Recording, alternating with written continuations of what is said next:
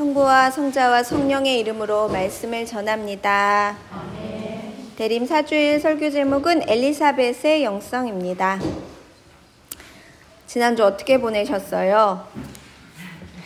눈이 왔네요.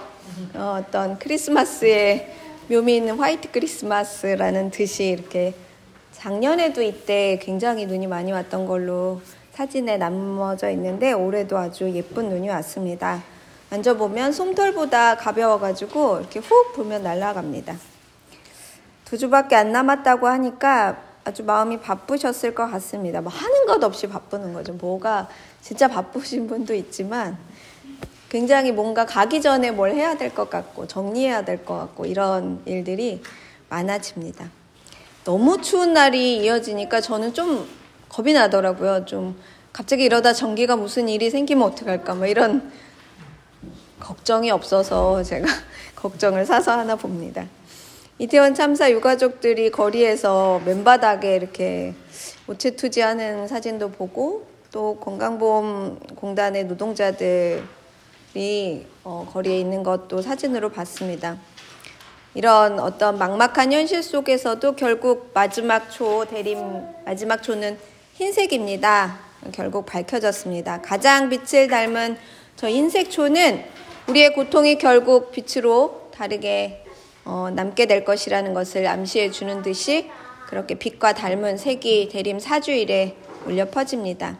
대림초는 우리의 과정, 그 고통이 어떻게 되는가, 단계별로 어떻게 옅어지는가를 우리에게 가르쳐 줍니다. 마리아가 오늘 말씀 속에 수태고지를 듣고 나서 어, 예수님을 받아 뱃속에 받게 되죠. 그리고 나서 처음 한 일은 가슴을 굉장히 뭉클하게 합니다. 얼마나 떨렸을까? 떨렸을 것 같아요. 원래 아기를 처음 가지는 건 굉장히 떨리는데 결혼하기 전이기 때문에 굉장히 떨렸을 것이다. 이런 생각이 듭니다.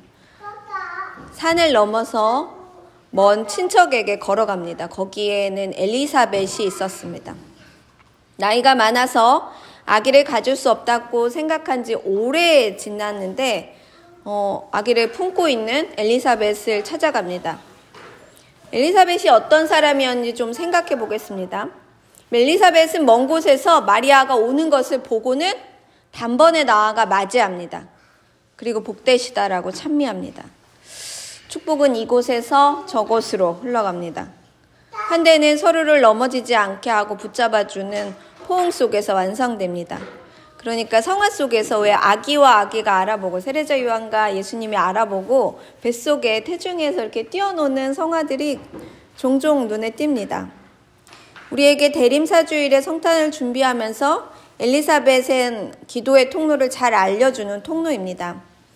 엘리사벳은 어떻게 그처럼 단박에 마리아에게 칭송할 수 있었고 그를 환대할 수 있었는지 상상해 보게 됩니다. 뭐 때문에 됐을까요? 그 환대. 그건 어디서 왔죠? 원래 타고나기를 품성이 좋은 사람이었습니다. 이렇게 생각하십니까? 저는 엘리사벳이 아, 그렇죠. 우리 규현이가 설교가 저보다 아니 내비 두셔도 됩니다. 엘리사벳이 왜 그랬냐 하면 고통이 많았다라고 생각합니다. 엘리사벳이 겪은 고통이 굉장히 진했던 거죠. 어떤 사람이었는지 가만히 돌이켜 보십시오. 나이가 많은 여성이었습니다. 제사장 즈가리아의 아내였죠. 노아한 몸으로 불임을 겪다가 수태고지를 받아 임신하게 된 여성입니다. 천사가 마리아에게도 찾아왔 마리아에게 찾아왔던 천사가 어, 마찬가지로 엘리사벳에게도 찾아갔습니다. 불임을 겪으면서 아마도 이렇게 가부장제로 이루어진 문중의 가족들에게 굉장한 멸시를 받았을 것이다 이렇게 예상되어집니다. 제사장이기 때문에 제사장은 그 제사장의 직분이 계속해서 이렇게 어, 이어지는데 그렇게 하지 못하는 것 때문에 가족들이 말씀을 안 하셨을 수도 있지만 아무튼 스스로 굉장히 이렇게 눈총을 받고 지냈을 것입니다. 그런데 아기 이름을 지을 때 문중의 전통을 거역하면서 하느님의 뜻대로 분명하게 자기 목소리를 거기다가 적어냅니다. 요한이라는 이름이 없었는데 그것을 그대로 받아들여서 아들에게 정해줍니다. 이게 되게 재밌는 대목입니다. 우리가 구약 성경을 쭉 읽어보면 아버지가 아들의 이름을 정해주는 것이 어떤 그 그 전통처럼 이렇게 나와 있는데 엄마가 요한이라고 하자고 얘기를 합니다. 어떤 질서가 딱 넘어서는 거죠. 어, 이제 이 아이는 세상, 새로운 세상을 앞장설 아이다 라는 것을 알려주는 듯 전통에 없는 이름을 그대로 짓게 됩니다. 제사장 집안의 아들이었지만 나라의 눈물 흘리는 백성들을 불쌍히 여겼고 성전 개혁 운동을 펼쳤던 세례자 요한을 가르치고 키워낸 참 교육자였다. 엘리사벳은 그런 사람이었다 라고 말씀드릴 수 있습니다. 엘리사벳은 가부장 문화 전통에 분명히 속한 여성이죠. 아내이기도 하고 며느리이기도 하고 엄마이기도 합니다. 그런데 주도적으로 자기 뜻을 아주 분명하게 헤쳐나갔습니다. 자신의 고통을 뭐 스스로 이렇게 막 멸시 속에 자기를 이렇게 두는 게 아니라 이 울타리를 과감히 벗어나서 거기 그냥 내 나만 지키는 것으로 끝나는 게 아니라 내 아이도 지키고 그리고 또 누군가를 포용하면서 그렇게 사용합니다. 그러니까 그 멸시가 그 고통을 그냥 이렇게 나를 이렇게 공격하는 이렇게 공격모로 남아두는 게 아니라 여기를 사랑으로 다시 자기를 회복시킵니다. 그 고통은 예수님의 복된 탄생의 축복으로 사용됩니다. 믿는 사람들이 쏟아내는 혐오로부터 자기를 안전하게 피신시켜 스스로를 보호하게 하니 자기 안에는 분명히 안전한 공간이 있었습니다. 마을 사람들이 몰랐을까요? 저는 마을 사람들이 알았을 거라고 생각합니다. 그 엘리사벳이라는 여자가 말이야, 있잖아. 이 소식이 마리아에게 닿았을 것입니다. 결혼식을 기다리기 위해 제사장 집안으로 숨어 들어간 마리아. 여러분들이 이 발걸음을 뭘로 보시나요? 그냥 이렇게 막 그냥 어떤 축복을 받기 위해서 엘리사벳의 집을 방문했을까요? 어, 사람들의 눈총과 어, 그 나쁜 소리로부터 아기를 보호합니다. 어쩌면 돌로 그 태아를 죽이겠다고 하는 사람들의 돌팔매 질로부터 아기를 지키는 그런 안전한 공간이 되게 했던 것은 마리아의 아주 정확한 판단 때문에 가능했습니다. 그 공간이 부모님이 계신 자신의 집이나 마리아의 집이나 또는 정혼자의 옆방이 아니었다는 점이 여성신학에서는 굉장히 집중해서 읽는 대목입니다. 음, 여성 신학은 단순히 여성을 위한 신학이 아닙니다. 기존 신학과는 다른 사조로 접근해서 복음을 더 깊이 있게 완성하고자 하는 신학이고 저는 이것을 가지고 종종 즐겨서 성경을 바라봅니다. 루가복음 1장에 엘리사벳이 지켜낸 마리아와 아기 예수님 그리고 자기 뱃속의 세례자 요한의 그 집, 그 공간은 새로운 교회를 만들어냈습니다. 저는 이런 곳이 우리 교회라고 자신있게 말할 수 있습니다. 누군가 혐오와 멸시 속에서 갈 곳 없어 눈물 흘리고 있을 때 찾아오면 몸을 숨길 수 있는 곳, 은신처가 되는 곳, 사람들이 죄인이라고 부르는 이들에게 환대를 베풀고 그 죄가 어디서 온 것인지 어떤 죄목을 쓰게 되었는지 다시 보게 하는 거죠. 제가 만나는 이들은 그러니까 어, 축복받지 받지 못했다라고 느껴지거나 또는 죄인이 되어서 만나게 되는 경우가 종종 있습니다. 죄를 짓지 않으려고 부단히도 노력하던 한 아이를 잊지 못합니다.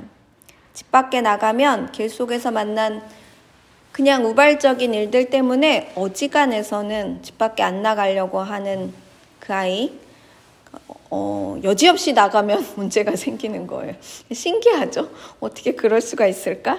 그래서 그 너무나도 다르게 살고 싶은 자기 마음 때문에 핸드폰을 음, 몇 번을 바꿨는지도 모르겠어요. 그 제 기억 속에 핸드폰을 계속 끊임없이 집에 살 때도 바꿨고 집에서 나가서 독립해서도 계속 바꿨던 그 아이의 몸부림을 알기 때문에 우리 교회와 나눔의 집이 쉴 곳이 되었나? 잠시 머물러 갔던 그 시간 동안 아이에게 해방을 주었나? 라고 생각해 보게 됩니다.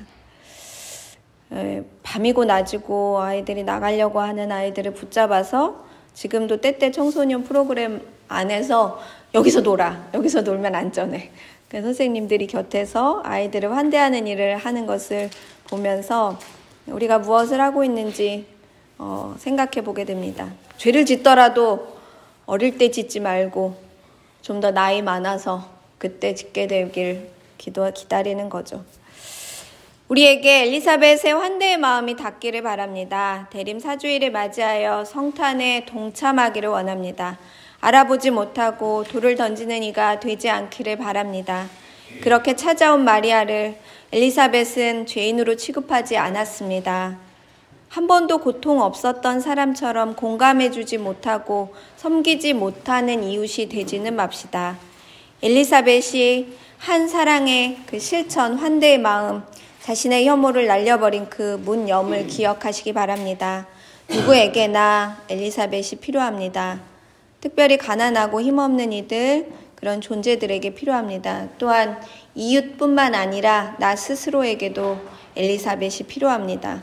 처음 해보는 자신 없는 마리아인 나에게 스스로를 환영해주는 어떤 노하우를 갖추고 있는 나, 이렇게 단단한 나, 다른 이들을 괴롭히는 그런 아는 척이 아니라 지혜로 다시 읽어주고 알려주는 교육자 엘리사벳이 나에게는 정말 필요합니다. 3개월이나 숨겨주고 품어주면서 기다려준 엘리사벳처럼 우리도 새 출발하는 나 스스로에게 그런 기다림, 필요할 것이라는 걸 잊지 말고 엘리사벳의 영성을 오늘 설교에서 들려드렸습니다. 성모송가는 하느님이 가장 낮은 곳에서 오시어 보잘 것 없는 사람을 쓰시고 배고픈 사람을 배부르게 한다는 내용으로 이어집니다. 엘리사벳에게서 받은 환대는 결국 성모송가의 마지막 대목 해방까지 가능하게 하게 됩니다. 연약한 이들이 나눈 이 환대와 연대는 결국 세상을 다르게 하는데 보탬이 되어지는 거룩한 탄생, 성탄에 우리가 어떻게 동참해야 하는가를 잘 알려줍니다. 저는 오늘 이 마음을 엘리사벳의 영성이라고 부르고 그런 마음을 함께 품자라고 말씀드리고 싶습니다. 우리에게 지금 엘리사벳의 영성이 진정으로 필요합니다. 우리들의 고통과 고난은 빛으로 남게 될 것입니다. 한 해의 고생은 열매로 남을 것이며 씨름했던 어려운 문제는 나에게 지혜를 남겨줄 것입니다. 수고스럽지만 아이들을 애써서 키우고 나니 참 보람돼요. 애들은 꼭 커 있어요. 꼭 커 있어요. 언제 컸지 싶은데 꼭 커요. 뭐 어떤 식으로든 커요. 키가 크든 뭐가 크든 큽니다. 짜증이 크든. 놀랄 만큼 어려운 역경 속에서도 밝게 지내는 이들을 보게 됩니다. 다 무너진 것 같은 일상 속에서도 환대의 마음을 꽃피운 엘리사벳처럼 힘들고 어렵지만 웃으면서 대답할 수 있는 기도가 우리 안에서 퍼, 울려 퍼지기를 기도합니다.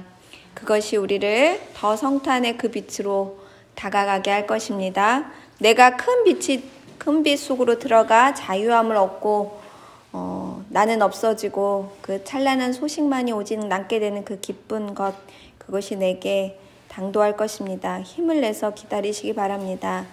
대림 사주일에 우리는 마리아가 되어서 엘리사벳을 찾아 나섭니다. 그리고 엘리사벳이 되어서 다가오는 이제 막 시작한 풋풋한 첫사람 마리아를 맞이합니다. 성모성가가 우리 가운데 거룩하게 울려 퍼지기를 그래서 우리 모두 해방의 시간 맞이하시기를 진심으로 축원합니다.